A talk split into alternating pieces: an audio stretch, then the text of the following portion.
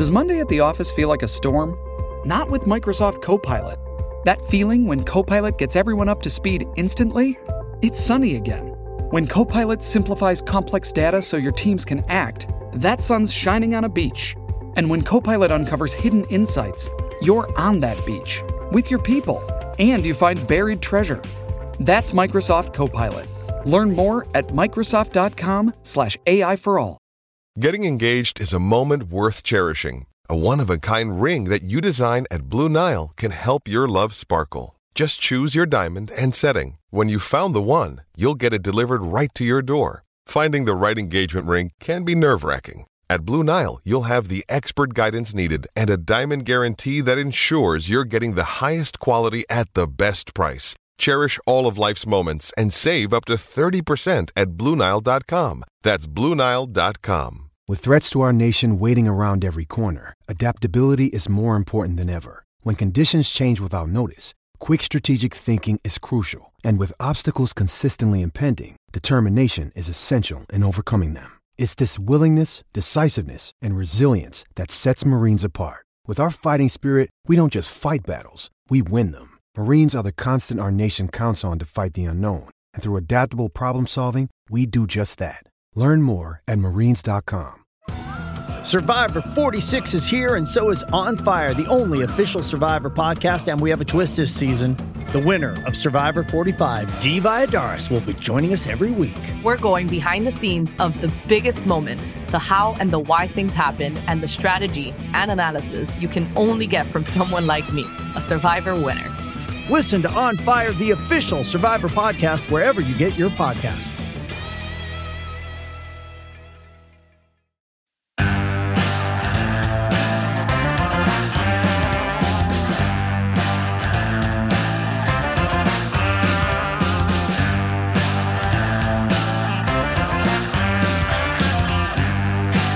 Welcome back, Tiger fans, to Rock M Nation's football podcast. I'm Nate Edwards. That's Brandon BK Kiley. This is Before the Box Score. We are still just basking in the glow, the afterglow of the LSU victory because there's a lot of stuff to talk about, and not all of it's good, but we still had good things happening.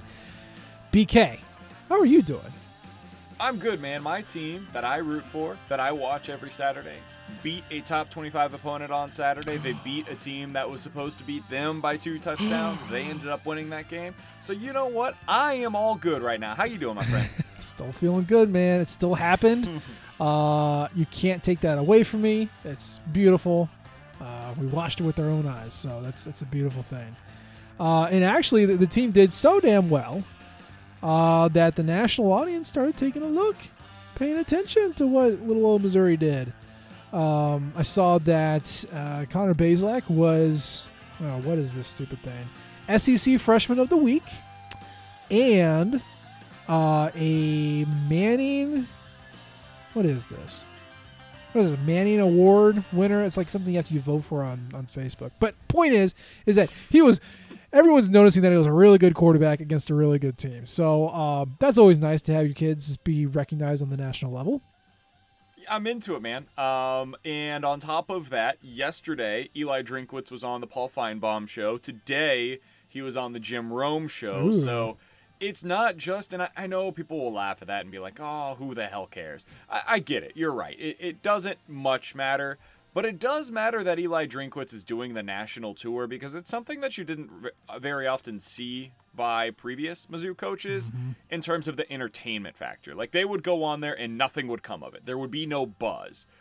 So you're on there, but you're not actually creating any sort of real tangible benefit to you being on the show.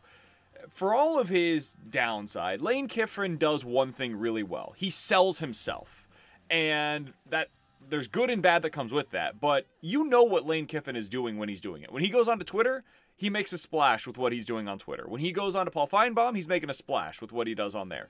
Eli Drinkwitz made a splash yesterday when he went on Paul Finebaum's show. Like he had a couple of quotes that I don't know if they went viral, but they at least created a little bit of a buzz about his appearance. And then today, the fact that he was on Jim Rome afterwards did create a little bit more buzz than you would typically see for the Missouri football coach. So I do think that is something worth uh, noting as well. Missouri is not a national brand, just flat out. Um, So the more you can do that, and whatever you feel, you know, whatever your feelings about the Finebaum show or Jim Rome show or any of those national syndicate kind of shows, like if you hate them, that's fine. That's not the point. The point is that Missouri's head football coach is on these shows, on national shows. Why is he doing it? Well, listener, the reason a college football coach does anything is because of recruiting. Okay? That's why he does anything. So why is he on there? Recruiting. He can put his brand out there. He can say some things that, you know, catch someone's attention. You know, some 14-year-old kid goes, "Huh, Mizzou? Hmm." Here's the coach talk and then starts taking a look at it. Maybe he goes visit visits a camp.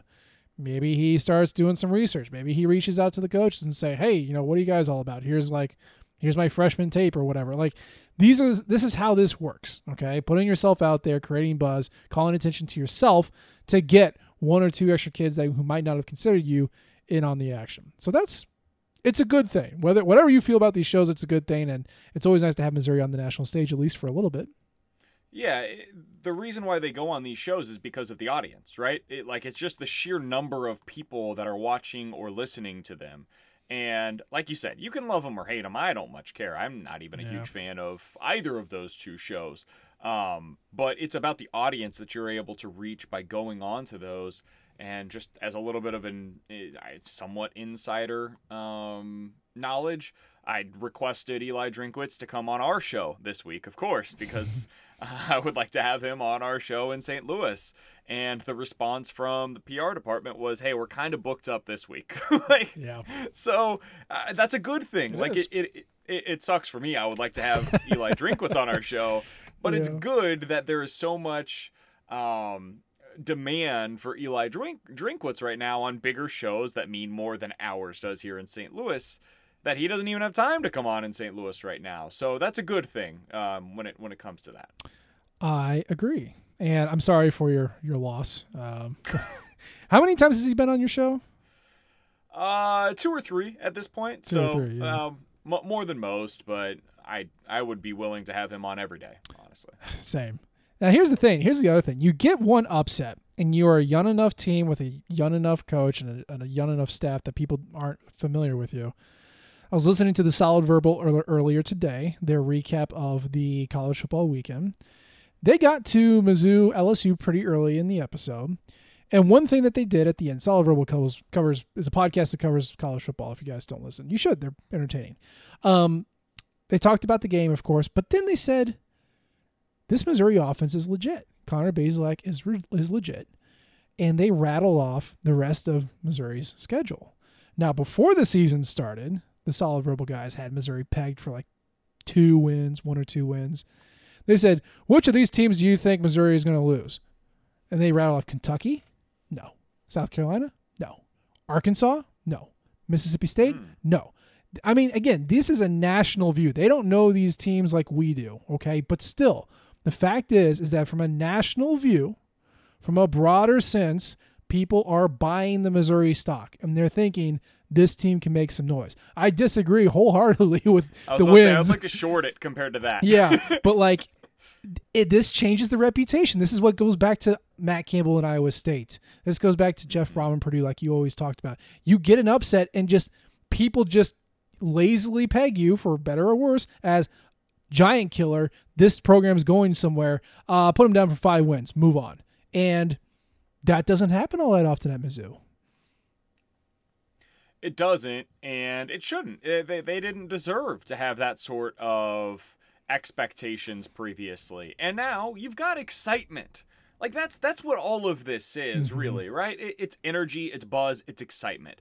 And when you have a quarterback who is young and lights up a LSU team that was supposed to beat you, that adds to the excitement. And then you have so many receivers out, and I know we'll get to this later on today, and the young ones come up and they step up in a big way that adds to the excitement. And you have Eli Drinkwitz who's coming out saying uh, how he loved the way that even other young guys like Niko Hea mm-hmm. played in this game. That adds to it a little bit more as well. So you're just building on. There's there's clearly um, a pretty good foundation there with the coaching staff and now the quarterback that you have in place.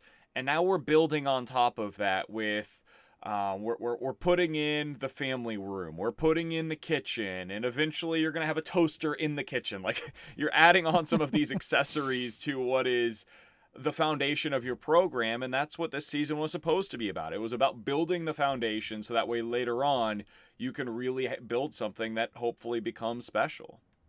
Absolutely. Brick by brick. I forget who used that. I think every football coach has used that term at some point in their lives, but it's it's nice to get a couple bricks down in one week. So, um, yeah, and get that toaster in there. Toasters are good. Um, so, gosh, I just I, I kept going back to the LSU game. Uh, obviously, my my Beyond the Box score dropped today, so you all got to see the inner ramblings of my number numbers muse. Um, BK, was there anything that I mean? We just talked about the game not even two days ago, but was there anything that you noticed or or wanted to discuss after letting it uh, marinate for a couple more days. Actually, yeah. So I remember last week we talked a lot about the scoring opportunities, right? Mm-hmm. And one of the things that we mentioned was scoring opportunities are not just when you get into the red zone. It's bigger than that. If you get on the other side of the field, basically, you're starting to get close to a scoring opportunity. And I saw in your um, in your breakdown, Missouri in this game against LSU had eight scoring opportunities, which is quite good. Mm-hmm and they converted those for 5.6 points per opportunity, which means every time they got into the scoring zone, which is, if I'm not mistaken, inside the 40, you right? The opponent's 40. Yep. You score an average of 5.6 points. That is really good. Mm-hmm. That is really, really good. And last week, what was it like 2.4 whenever they got inside the scoring opportunities? 2.4 against Tennessee and 3.8 against Alabama. Yeah, I mean that's your difference. That's your difference in this game because if you're scoring 2.4 or 3.8 against uh, LSU last week, you lose. Mm-hmm. Like you just lose that game, and frankly, it's probably a blowout in the other direction. The offense held its into the bargain, and that's why people are excited about Connor Bazelak right now is because of stuff like that. It was because of everything he did, but most specifically, he converted his scoring opportunities into touchdowns more often than not, and that's how they were able to win that game. Absolutely the other thing that really stood out to me was was success rate, and that's I know that can be a little bit of a nebulous term that you think you understand just based off of definition, which is fine. But like again, a successful play is a play that on first down gets 50% of the yards, uh, second down gets 70% of the yards, and then third and fourth down gets 100% of the yards. Okay. So if you get 50, 50% on your first down, 70% on your second down, or 100% on third and fourth, that is a, that is a successful play. You need successful plays to keep moving down the field. You can be a super explosive team and not have a lot of success rates, but like have one here or there that just goes a long way a lot of college offenses find a lot of success with that, but it means that you are really boom and bust. Uh, you're not a very consistent team. It's always better to be efficient uh, than than explosive, although you do need explosive plays to keep up. I'm saying all this to say this: Missouri's success rate versus LSU's success rate really, really tells the story of how this game went. Uh, and it's actually a miracle that LSU was able to hang with Missouri. And yes, I said that in the correct way. Missouri, in the first quarter had a 63% success rate. That means of all the plays that they ran, 63% of them went for the necessary amount of yards. LSU was at 50. Okay, we remember that first quarter. It was kind of a, a sprint, if you will. That second quarter, Missouri was again at a 63% success rate. LSU was at 16. now, what is the problem there? Why why did LSU keep scoring in the second quarter? Well, we kept giving them one yard, 25 yard fields to score, and they did it. Again, they had the one play to score, and that's all they needed. If they if Missouri didn't give them a short field, they weren't doing anything with it. It's just that they kept giving them a short field. But then in quarter three, quarter four, again, 67% success rate from Missouri in the third, 60% in the fourth. LSU was at a 55% success rate in the third, and then 45% in the fourth. Basically, all this is saying that LSU was not efficient with their plays. They needed a lot of plays to move the ball, and most of them didn't go anywhere. Um, if you look at Myles Brennan's uh, passing chart, he threw he dropped back for a pass 50 times because he got sacked twice, but threw 48 passes. His success rate passing the ball, 45.8%. Basically, if Terrace Marshall didn't catch it, it wasn't any good. Because, like most of his receivers, uh, John J. Kirkland, Trey Carter, Koy Moore, Trey Palmer, uh, all 0%. John Emery Jr., who got six targets, 0% success rate, didn't go anywhere with it. Uh, Kayshon Boutte uh, had six catches, only a 50% success rate. The only two guys who did anything with their passes were Marshall and Gilbert. And Arik Gilbert, for all of his destruction that he wrecked on Missouri in the first quarter, did not have a catch after well after the first quarter. His last and only target was in the uh, fourth quarter. And that was it. Wow. Yeah. And I, I don't know why they went away from him. Maybe Missouri took him away, but it was the Terrace Marshall show and nothing. And LSU passed a lot because they had to pass a lot because they weren't they weren't finding any success with it. Yeah, eh, I mean, Missouri had a really good defensive game plan. And again, we talked about this a little bit on Sunday whenever we had our show, but it sounds strange to say this because people just. I, I think we got so used to looking at the the box score, right? And you see, oh, Missouri gives up 40 plus points against LSU. Wow, the defense must have really been terrible in that game. They weren't. They they really weren't. Um, and I think a lot of credit needs to go to Joshua Bledsoe in some respects. Mm-hmm. Uh, he ended up having a pretty decent day against Marshall, which again sounds strange given the fact that Marshall had 11 catches for 230 yards in the game. Um, but not most of that did not come against um, Joshua Bledsoe. He he actually did a really good job against him. He he forced like a 50% catch rate whenever Marshall was defend or whenever he was defending Marshall and everybody else uh, Marshall got 100% of the passes going his way. So when they put him on Marshall, things started going better for the Tigers defensively.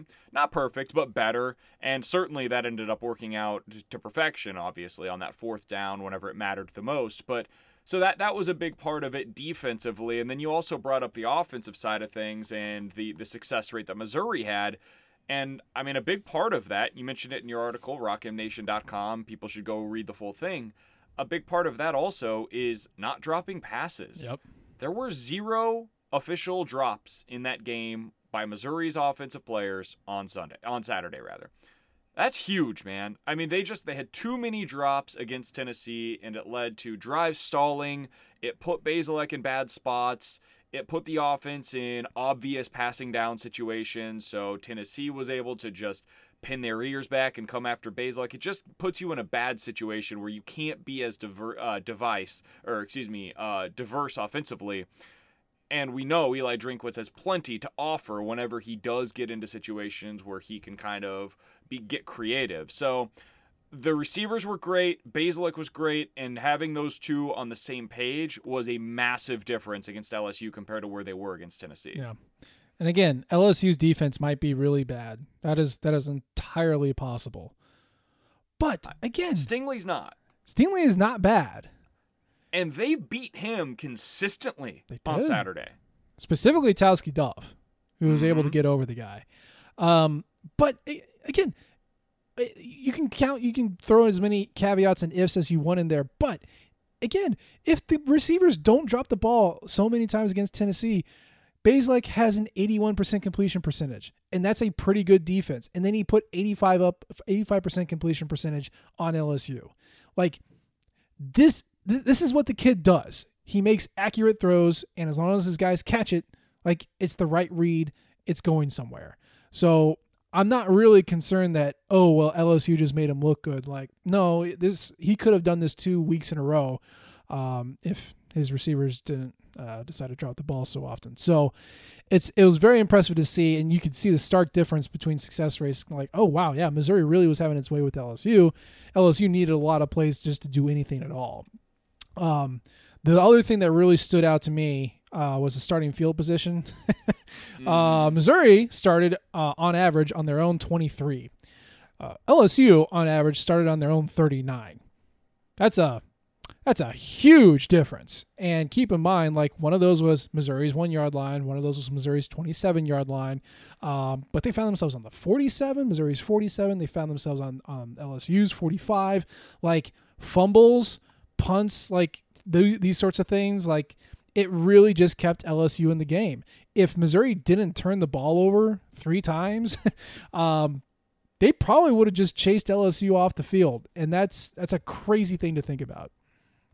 Yeah, I mean, if you look at, I mean, Missouri only punted once, so it, it's not like this was a uh, special teams issue. It was it, was turnovers, it was the fumbles specifically, and then LSU was able to take advantage by scoring soon thereafter. Um, I also love the fact that LSU was 0 for 10 on third downs. Just that game. beautiful, beautiful. I you will almost never see that in another game in the SEC unless the other team is just incompetent offensively and LSU is certainly not that. Like say what you will about LSU's defense. The offense is pretty good. They've got some real weapons on that side of the ball. Um, so it that that is a hell of a number and a feather in Ryan Walters' cap that he was able to force that against that uh, offense. Absolutely. And keep in mind, you know, I think defensive coordinators, especially the newer ones, they don't look at total yards. Uh, you know, at least the more savvy ones, they're usually looking at yards per play. And I think that really started in the Halcyon Big 12 air raid days when people were like, oh my God, what are we doing? It's like, oh, well, actually, per play, we did pretty well. Um, and that's one thing that stood out to me as well. If you look at the yards per play, Missouri averaged 8.7 against LSU. LSU averaged 6.9 against Missouri. Again, not great, averaging seven yards per play. But you have to keep in mind that LSU was very explosive. They were not very efficient. And that showed itself again in the average uh, first down gain, right? The most, you know, always, got to put your best foot forward, right? You can't get all the yards unless you get some on the first down. And again, Missouri averaged 9.4 yards per first down. LSU averaged 7.6. But BK, I'm going to read to you real quick LSU's first down yards gained. Excuse me. Here we go. These are all the yards that they gained on first down 14, 17, 6, 32, 0, 0, 25, 0, 0, 0, uh, 75. Ooh, that was a good one. 0, 5, 0, 15, 13, 0, 0, 18, 0, 4, 6, 0, 0. So that averages out to 7.6. But you can see there's a lot of nothing happening on most of their first downs. This is one of those median versus mean things mm-hmm. where like the average looks very good but if you do the median it might not look quite as great because the mm-hmm. median in this very well may be like zero.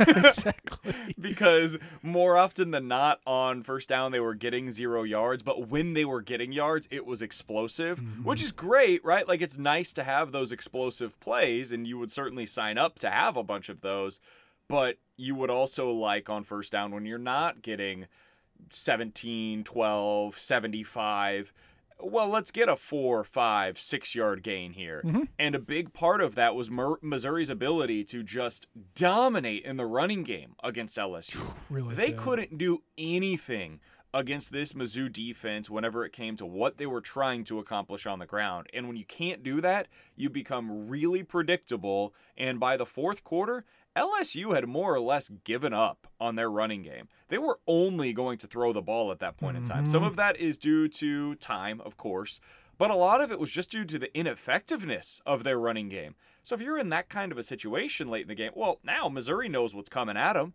and they can game plan accordingly. They can just put on their best pass rushers, they can put their coverage linebackers out there for every down, and they can make sure that they've got five, six D backs in the game so that way they can keep up and keep everything in front of them eh, on the back end. So their ability to really shut down the run, even without having a bunch of numbers in the box, that's really what led to a lot of that success. Absolutely.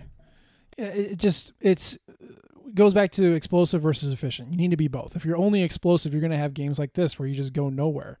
Uh, you know, LSU's drives they would be zero. So ten plays, six plays, three plays, one play, four plays, three plays, one play, four plays, two plays. Like if they were not hitting big, they weren't going anywhere. Uh, and that's how Missouri was able to keep it close. Uh, you know, when you have these these nowhere plays on first down. That's how you average 7.6 uh, first down gain, and then also average nine yards to go on your third down as opposed to Missouri six, uh, which definitely played into LSU going 0 for 10.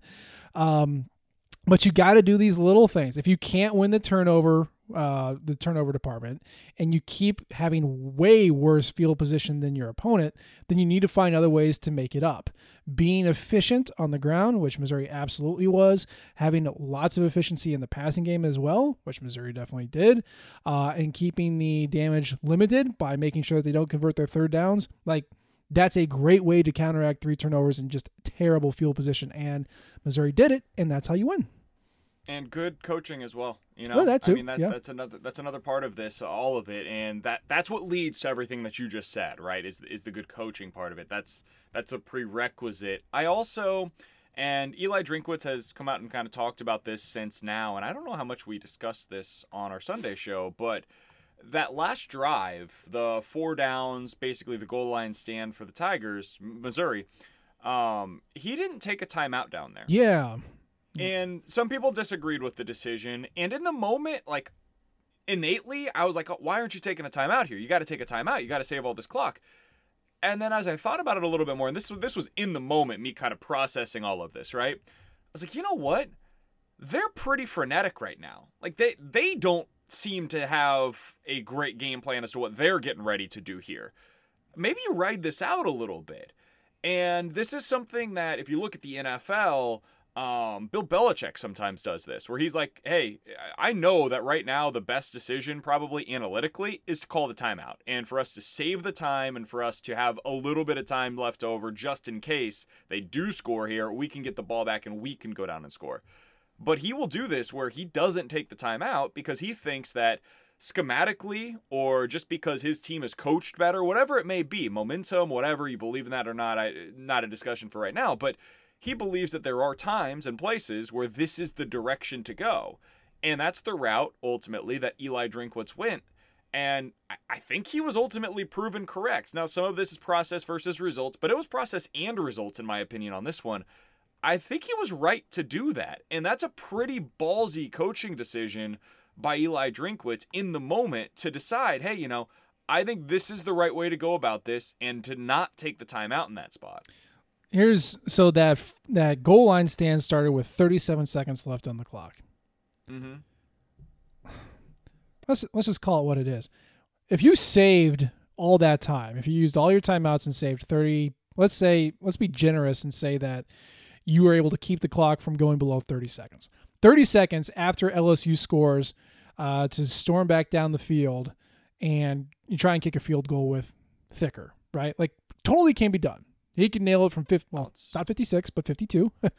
um, so, yes, reasonably, maybe you could. You'd have to go, you probably get the ball in your 25, so you have to go 25. You probably have to go, I don't know, what, 35, 40 yards in 30 seconds? Yeah. Is that possible? You bet. Um, is it likely with college? Like, there's so many times that you see this happen and it just doesn't play out. Um, so, what is the riskier move? Is it use all your timeouts, let them collect themselves, have th- you know three controlled cracks at the at the goal line, and then hope that you can turn around and and make it 40 yards to get the field goal? Or is it, yeah, hey, they're a little crazy. If they want to take a timeout, that's fine, but let them kind of spin their top on their own and hope that, you know, you can just effort them away from whatever they want to do. And, I, you know, I neither answer is like the correct answer.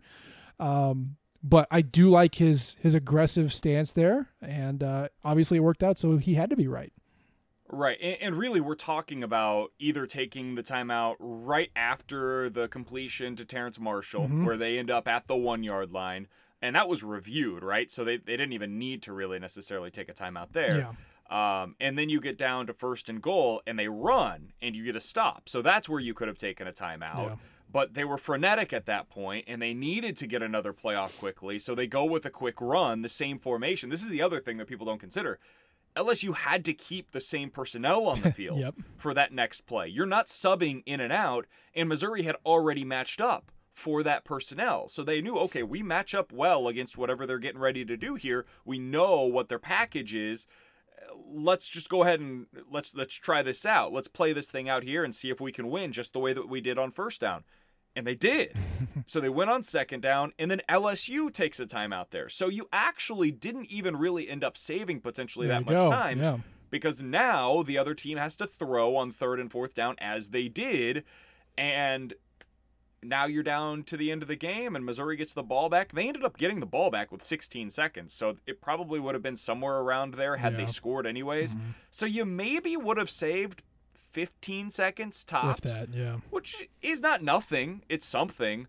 But it ended up both in practice and in terms of like the way that he discussed why he went about it. And that's the biggest thing to me is I just wanted to hear that he had a reason why he did it. and I think like sometimes with Barry Odom or with Gary Pinkel in the past, he did this as well. There just didn't seem to be a whole lot of rationale for some of the decisions that were made. Like there there wasn't a whole lot of thought that appeared to either be put into their explanation to the media or the decision in general. And I just want to know that there's a plan. Yeah. If there's a plan there, okay, I can get behind, I can decide whether or not I agree with it, but at least I know there's a plan. Mm-hmm. And there was clearly a plan for for Eli Drinkwitz at the end of that sequence. Which is all you want to hear. And I, I- Mm-hmm. I don't think it's gamesmanship to not give away your secrets. Like, guess what? There are so many dudes on any college football staff who are reading your all your tells and all your favorite plays, and like you're not gonna hide anything. Yes, maybe saying it out loud makes their job a little bit easier, but they're gonna figure you out. But I, it is.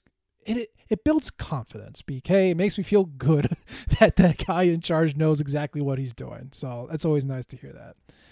Right, and, and this is the case in recruiting too, right? Mm-hmm. Like he says he's got a plan, and this is how he's going to attack the state, and then look, it, it's clearly worked, and some of that is maybe not totally like a direct one-to-one reflection, but a lot of it is. Mm-hmm. Like he said he was going to get in contact with every football staff in the state. And I think he came through on Pretty that. sure he did. And that's not yeah. nothing. Like Yeah. that's a pretty big thing. So I I think there's a plan there, and I think that was just a microcosm of who Eli Drinkwitz is as a coach. He's got a plan for things, and when you've got a plan, a lot of the times it tends to work out. It does. Two things that I noticed uh, just kind of on the season that make me go, hmm. Uh, the first one is uh, Larry Rountree's usage. Uh, I pointed out that so far this season, Larry has run the ball 50 times. 27 of those times have been on first down. Um, again, I don't know what that means from a defensive schematic standpoint or what coaches are going to think, but um, a, BK, does that surprise you? And B, should we be concerned that that is just kind of a, a, a trend that we see throughout the rest of the season? So it's interesting because typically, um, I would be the guy because I am analytically inclined. Like I'm, I'm very similar to Nate. Not, not as much. Nate is as good as you'll get eh, with college football stats. Um, behind maybe only Bill Connelly, but I, I'm typically the guy that would tell you, hey, first down carries are not a good idea. It's, it's been proven. Like first down runs, early down runs are, are not efficient. Um, that being said, there are different ways to look at it. Like if you've got light boxes on first down, that changes things. If you're running where you have five blockers in front of you and the defense, for whatever reason, only has four guys in the box, well, you've got numbers. And so it actually becomes an efficient play for you to run on that play. If you've got hat on hat where you've got five guys in the box, your five offensive linemen you're confident in, well, then that's not such a bad play to be able to get five yards on first down. And that's kind of what's been borne out here. I'd have to go back and actually watch individual plays to see if that's what's happening here. Um, I would bet that it is, given that a lot of these plays are RPOs. So Yeah. I would imagine that Missouri's just running into a lot of light boxes and they're taking advantage of them. But I don't know for sure. It is something worth watching moving forward, but I'm guessing that's what's happening here. Is they're running into a lot of light boxes and they're just taking advantage of it. I mean, it certainly works, you know. Um, I mean, for for all my concern, you know, again, Larry Rountree uh, had a success rate of seventy two percent when running the ball. he got four yards on sixty six, almost sixty seven percent of his of his carries.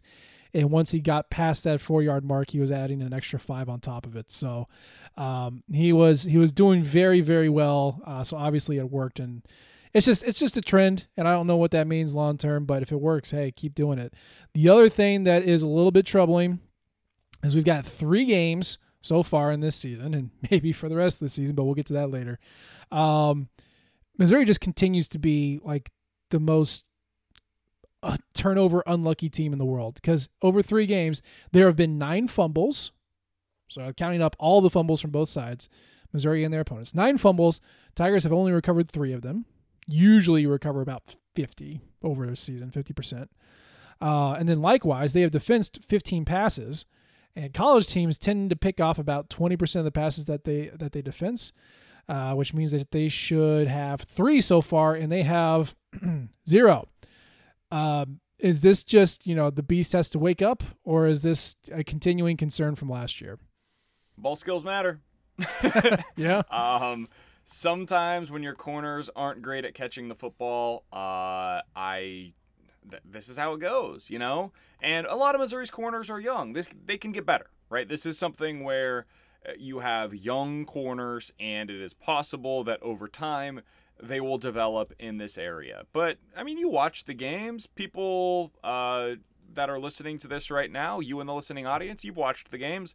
You, have seen Missouri's corners not exactly come down with all of the balls that maybe they should. So I, this this is something that I do think you can watch it and the eye test matches up with the stat. Mm-hmm. So that's that's kind of the way that I would look at it. That's a good way of putting it. Uh, any other lingering LSU thoughts before we move on? Um, do you want to get into the receiver questions now or later?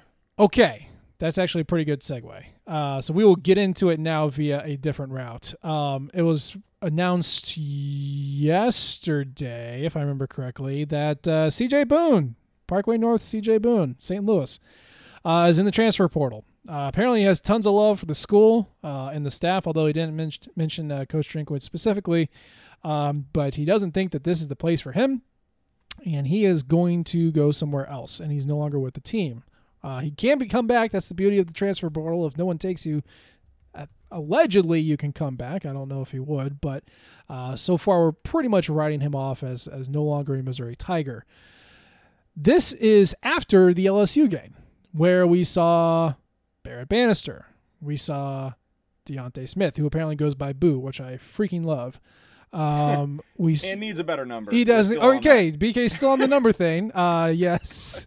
Um, and then we also saw uh, Tauskie Dove, and and these three were were backups. We saw Micah Wilson out there. He caught a touchdown pass. He's a backup. Chance Luper. Chance Luper, who's a freshman, walk on uh, until Dad gives him a scholarship next year. But still, we saw a lot of walk ons, younger backups and uh, CJ Boone was not one of them. Now, I believe he had opted out, so we weren't planning on seeing him, but um, he doesn't want to be on the team anymore. So this kind of leads to the question Missouri has a lot of receivers right now, and a lot of them, the majority of them, are super, super young.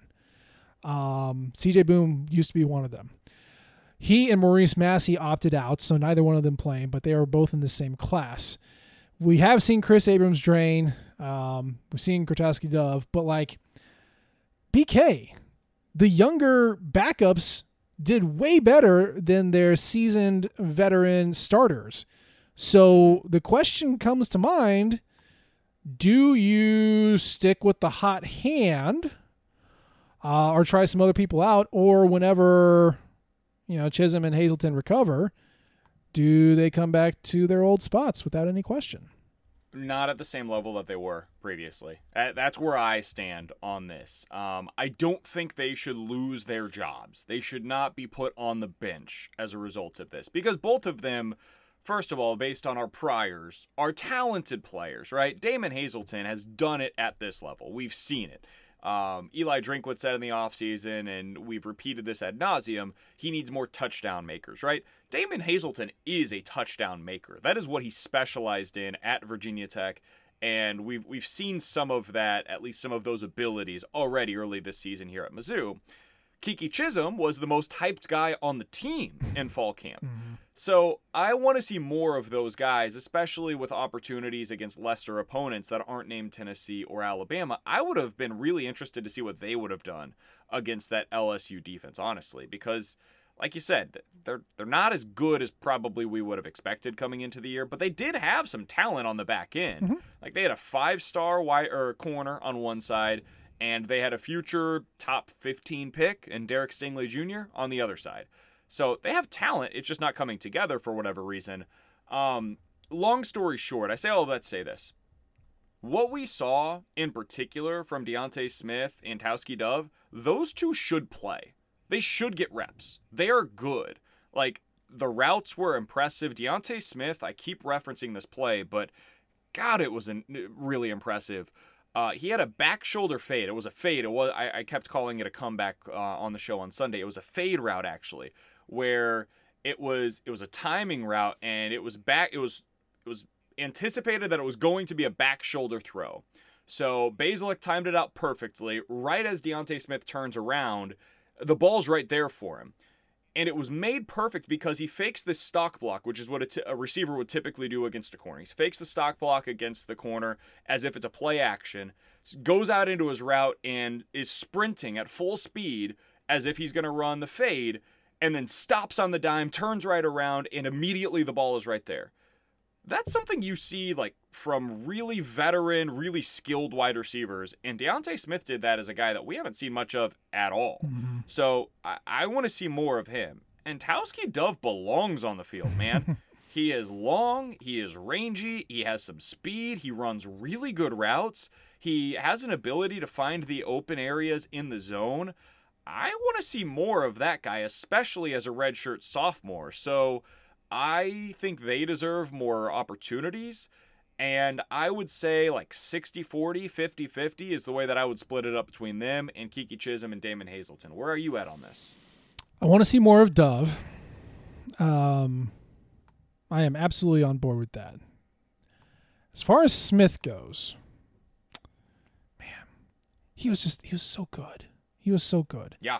Now, I think on the official official depth chart, Smith backs up Hazelton and Dove backs up Chism. So if you go by those rules, which listener, there aren't really rules, but if you do, you could not have Smith and Hazelton on at the same time. Um, you could you would basically be rotating out Dove and Chism and then Smith and Hazelton. I think you know through two games, Hazelton was either the best or second best receiver, depending on how you view Jalen Knox. He's more of a utility guy, but um, he was up there. So I don't want to take reps away from Hazelton. Chism's not quite there yet, but I want to keep giving him options and opportunities because I think he could be there, especially based off of everybody's uh, glowing reviews of him in, in fall practice. So, um, I don't know, situational. If you want to trot both, uh, if you want to keep trotting out uh, Dove and Smith and just say, yeah, hey, you know what? They lost their spot. They have to earn it back. I'm good with that. Um, kind of tells me that maybe those two you know maybe at least uh, Dove doesn't practice very well because he's been a backup for for uh, three years now. Uh, but you know Smith walked on just walked on this year, so there's only two years left of him anyway. Um, if you want to put keep putting him out there and see what he can do against whoever our next opponent is, I'm good with that. Don't forget the extra year, by the way. True. Yeah. So I guess he's got three years. Um, mm-hmm.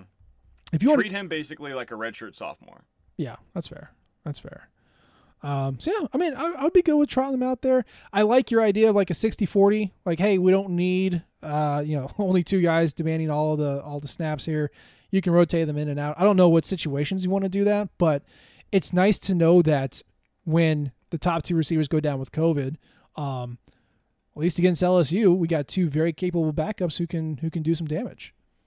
Yeah, there, there's depth at the position, which is not something we've been able to say in the past. Like you, you in the past would hear, "Hey, there's a receiver down," you'd be like, "Oh my gosh!" Yeah, I mean, yeah. how many times did Emmanuel Hall go down and we are like, "Oh my god, the offense is just screwed." Yep. Like it's just they're not going to be able to score today. And against LSU, they scored repeatedly. So it was a really impressive performance. As kind of a follow up question to that, I think if you asked me prior to the season, like early in the offseason, hey, if Missouri has a situation where they're going to be down some receivers early and they have to go young at the position. Who do you think are the most likely players of the young guys that would make an impact? I would have probably told you J.J. Hester and Jay maybe Maclin. Jay Maclin. Yep. and neither of those guys saw the field from my recollection. Hester had like two Saturday. snaps, but Maclin was nowhere Okay. to be seen. Yep.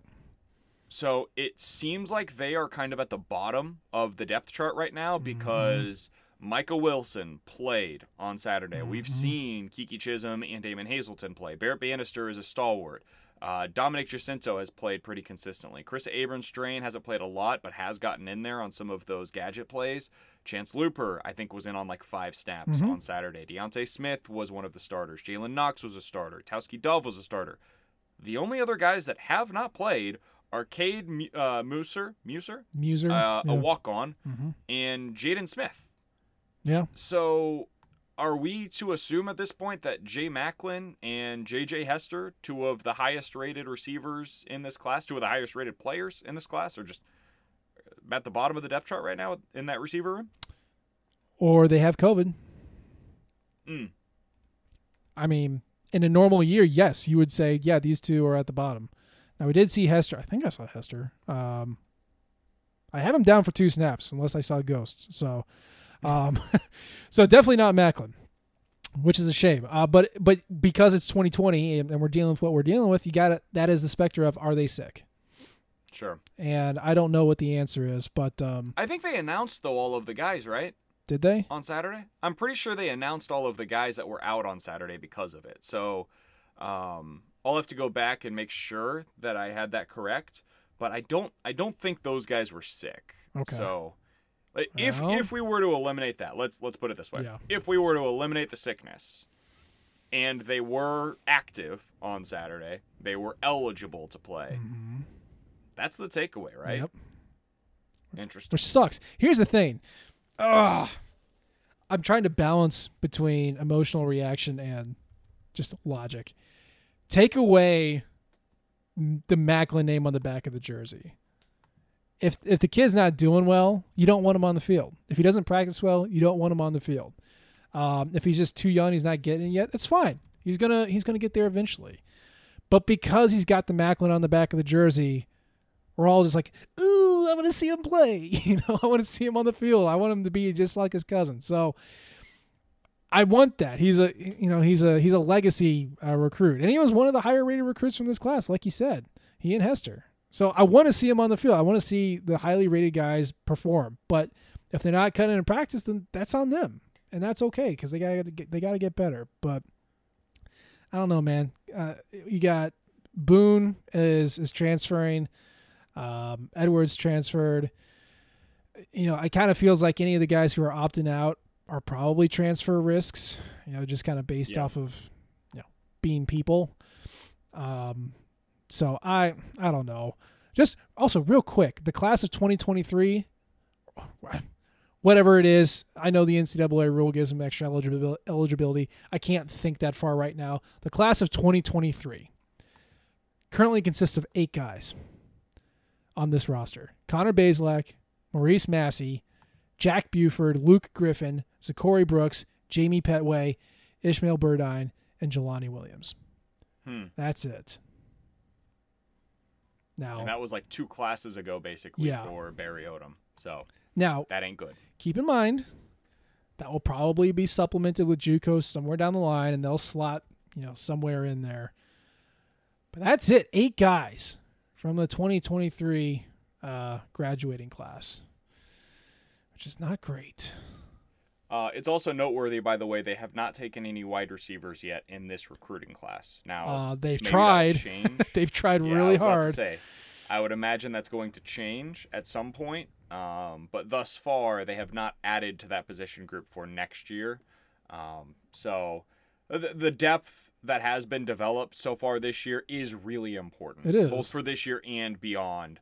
Um, seeing that they do have guys that are capable with Deontay Smith in particular and Tauskie Dove in particular kind of stepping up on Saturday. That that's really big for next year. So that way it's not only Jalen Knox Mm-hmm. uh, who has to be able to kind of live up to his end of the bargain. and I will I will put out a uh, a recruiting update uh, probably in the next couple weeks because there's nothing else going on. Uh, but of the receivers that Missouri has a legitimate chance at getting, it's uh, two three stars: uh, Jaden Payne and Reese. J- Whoa, there's way too many E's there. Reese Jesse. There we go. Uh, Payne is from An- Antioch, Tennessee. Jesse's from Hopkinsville, Kentucky. They are not ranked nationally, not ranked from their position, and kind of middle of the pack in their individual states. So, um, word is that uh, Missouri recruiters have kind of did a hard reset. They've stopped with whatever offers are out there right now, and uh, going to reassess as the as the year goes on. So, that probably means they are looking to bring in a new haul. Of, of offers, uh, probably a lot more receivers targeted, uh, probably a lot more JUCOs, probably some transfers that are going to be out there. Um, but yeah, that's receiver is like oddly deep and yet massively missing a bunch of pr- contributors past a Yeah. past a block of uh, guys. So it's kind of a weird position. It'll also be interesting. I mean, it, it JJ Hester might be just a year away from his development, right? Sure. It's possible that next year he's going to get into this mix and maybe he ends up being the best of this group and he just he hasn't gotten down the offense and maybe the same is true for Jay Maclin. Yeah. Uh, we don't we don't know what's going on inside of that meeting room, but I did think it was notable that we've basically seen almost every wide receiver on the roster now uh, play at some point this year, and those two in particular are kind of lacking in terms of the playing time department. So Yeah. it's it's worth noting right now that they appear to be behind the rest today. Could change next year. Hopefully, will change next year. You would expect. I have really high hopes for J.J. Hester. His Yeah. his film was So- really impressive uh, coming out, but I I would think that that would change eventually. But right now, that that doesn't appear to be the case. So then we get on to what's happening in, in the world around us and what's happening to the schedule. And man, it is weird. Uh, Vanderbilt. football, right? Well, We've got football? mm, there will be football played, whether it's by the guys in the black helmets with the tiger lids. I don't know. Um, Vanderbilt has been a really interesting case, uh, a, a negatively interesting case this season. Um, they just they started the season with a ton of dudes uh, on COVID watch, and they've been playing basically somewhere between ten and fourteen guys down uh, since the season kicked off.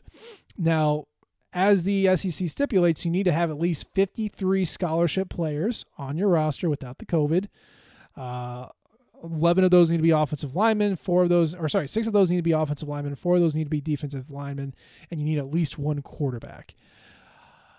Vanderbilt was able to operate under those rules, but then I guess after their loss to South Carolina, they were doing their tests and they were trending downward and now are no longer able to field a complete team that is not COVID infected. So, as I put up uh, yesterday on the site, Vandy game has been postponed. After I put that out there a couple hours later, it was said that they are planning on rescheduling it for that league wide bye week, uh, December 12th. Um, so that's when we're expecting to play Vanderbilt. And then today, Coach Dan Mullen of the Florida Gators found out that he had the COVID. And it turns out that 19 of his players also have it, and they expect more to test positive soon. Florida has shut down football operations effective immediately. You can pretty much kiss their game against LSU goodbye. And I don't know what that means for Missouri next week, but it's not trending well. So I hope you enjoyed the LSU game because that might be the last one for a little bit. Uh, que- question for you: Could Missouri play? Oh no, that's two weeks from now. Next week is a bye week for Vandy too. Oh, this doesn't work out well at all from the scheduling gods. Nope, it does not. there is there is like no way to make this work because I was looking at the schedule and the next game for Vanderbilt, like if that was potentially at risk, right, would have been against Ole Miss, but that's two weeks from this weekend. They have a bye week after this week in their schedule.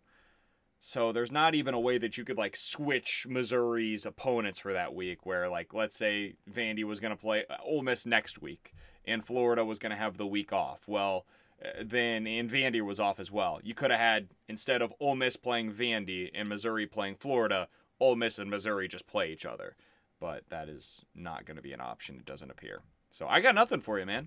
It sounds like it might be a two week hiatus for the Tigers. You know, one week isn't bad. Um, you and I talked about it on the podcast. I mentioned it on the on the piece with the breaking news.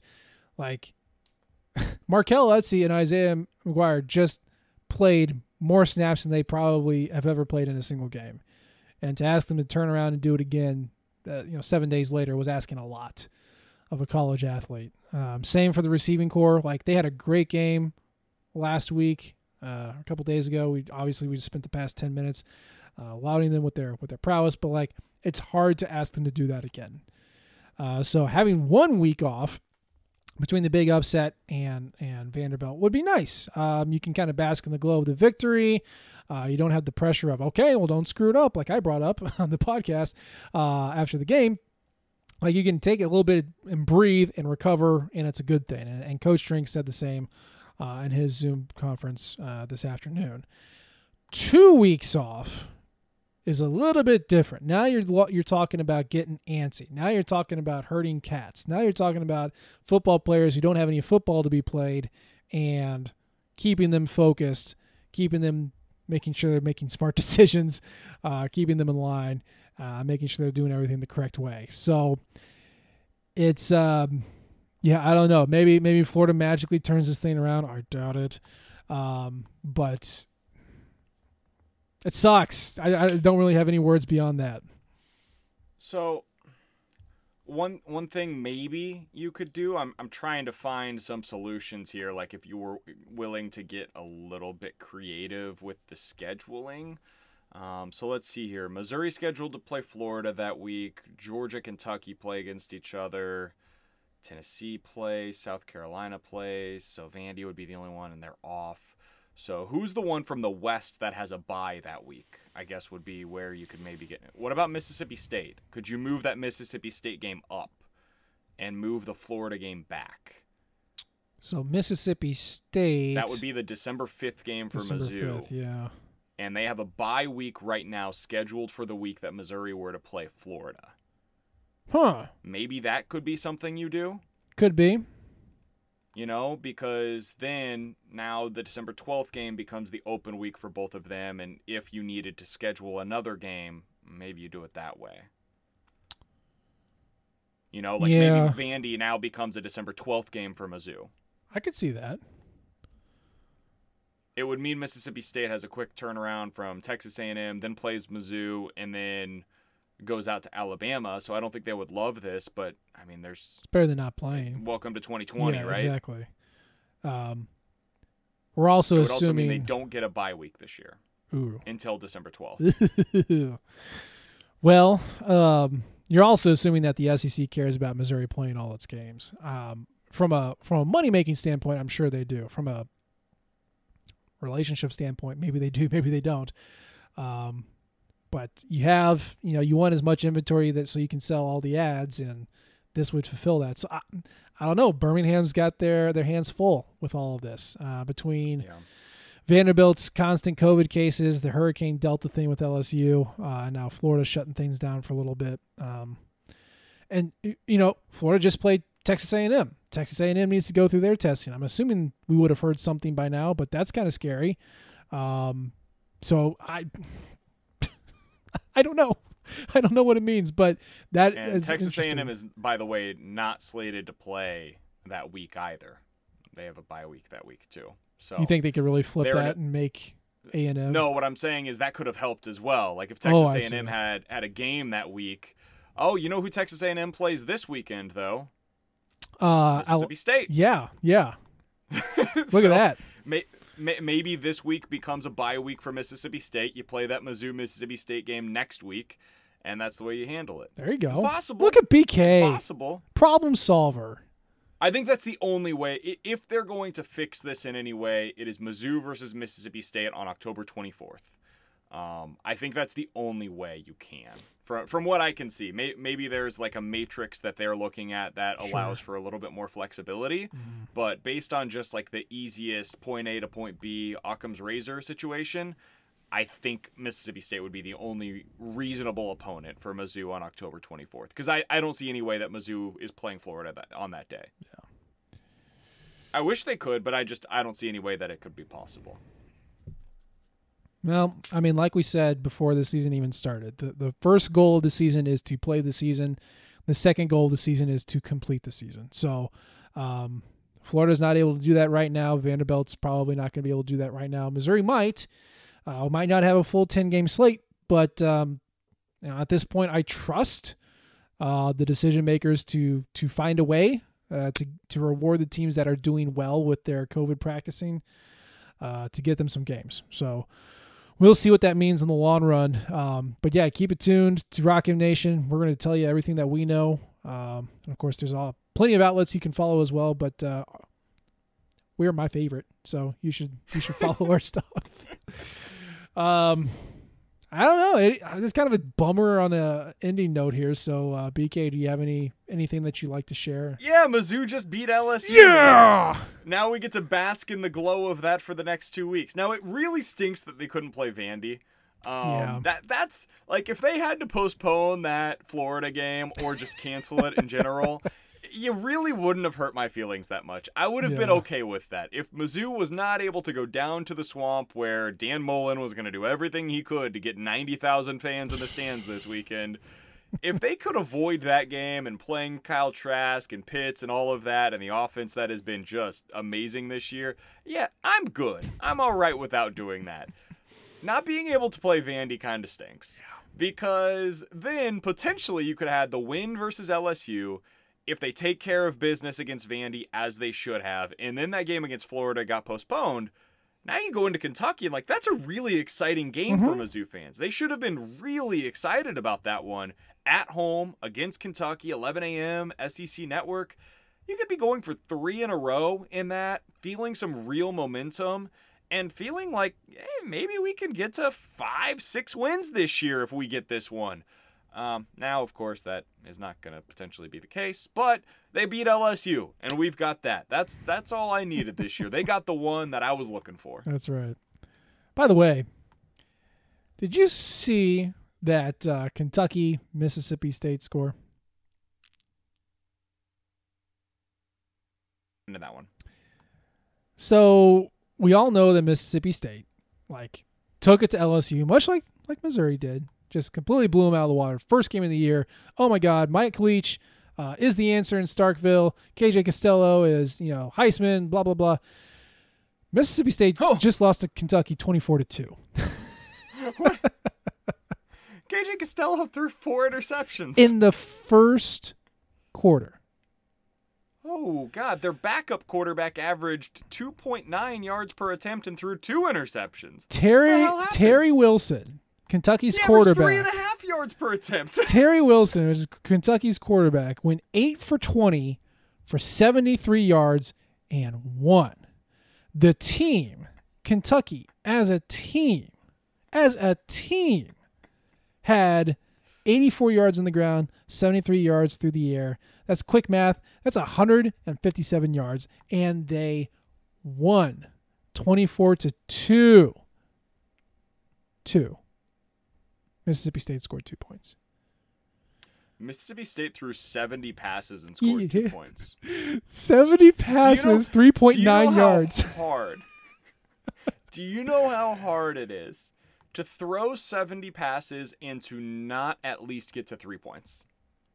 Like, to fail to get to three points while throwing 70 passes is one of the single greatest achievements in the history of sports. In fact, I'm going to look this up. I doubt it's ever been done before. to throw 70 passes. Now, again, that's between KJ Costello, who threw 55, and his backup, who's a dude named Will Rogers, uh, who threw 15. That is 70 combined passes. They didn't eclipse 300 yards because their average pass completion was 3.9 yards. That's the best they could do.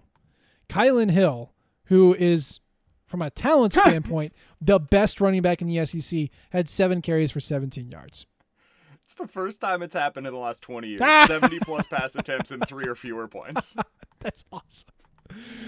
It just, it just, oh my god, oh my god. So No other team has scored fewer than 10 points while throwing at least 70 passes. look, the you know in this off season with the with the coaching hires, you know Missouri went with Drinkwitz. Arkansas went with Pittman, which wasn't like hiring Pittman himself, but like hiring a guy who could afford really good coordinators, and they did that. Uh, Ole Miss went with Lane Kiffin. Mississippi State went with Mike Leach. Like there's a huge infusion of offense in the SEC's hiring class of 2019 2020. God bless Kentucky for still trying to play in 2009 and winning with defense and running the ball not that well and keeping that old SEC blood still boiling at, at full at full power and winning with defense and, and terrible offense and on the ground game. Just God bless Well, them. It worked this week. It did not work the week prior. It did not. No. because Lane Kiffin is just Lane Kiffining all over the SEC right now. and he does not care about your defense. He does not care about his defense. He is going to score. Yep. And he is going to find a way to do it no matter what. And guess what? It's actually worked so far this year. Lane Kiffin, this is a success, what we are seeing down at Ole Miss. Put up 35 on Florida, lost the game by 51 to 35 margin, put up 42 on Kentucky's defense, and then put up 48 this week against Alabama in what was a wild game against the Crimson Tide, 63 to 48. So it couldn't stop anybody, but he did put up 48. It's going to be a fascinating story down there in Mississippi with him. Highest scoring re- uh, regulation game in SEC history.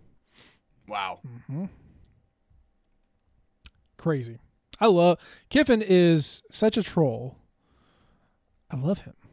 I love him. He's a good coach, though. He is a really I- good I, I do think sometimes people get lost in the statements and the um, the bravado, and don't realize that he's actually a really good offensive mind. Smart. Very And so smart. this should not surprise people that we are seeing this. Remember what he did with Alabama? Mm-hmm. That offense looked different when he was gone. And they lost the national championship in part because he wasn't there. So th- this is this is no surprise. He's a really good offensive mind. Now we'll see if he's successful as a head coach at Mississippi. But what we've seen so far is is pretty impressive from him. Yeah. But Missouri's got a good offensive mind of their own. really do. And we're not going to lose our coordinator because we don't have one. So that's pretty cool. uh, seriously, I, because again, I am I'm a descendant of a nervous monkey. Anytime the Missouri offense does well, I'm like, oh, they're going to take our offensive coordinator away. It's really nice to know that that can't happen without also losing your head coach. So kind of nice. I hated it over the summer. Hated it. That's it. okay. I was terrified, and now I like it. Uh, hey, you like it because it works. You can hate it, you know, when it doesn't work, and Right. we'll be fine. It made me nervous. Let me put it that way. It made me nervous that he was taking on so many duties at once, but he has proven that he can handle it. Yeah, I'm still nervous. I I feel like he's gonna have a, a nervous breakdown at some point, but so far he hasn't. So hey, it's still it's fine. Uh, last parting shot, BK.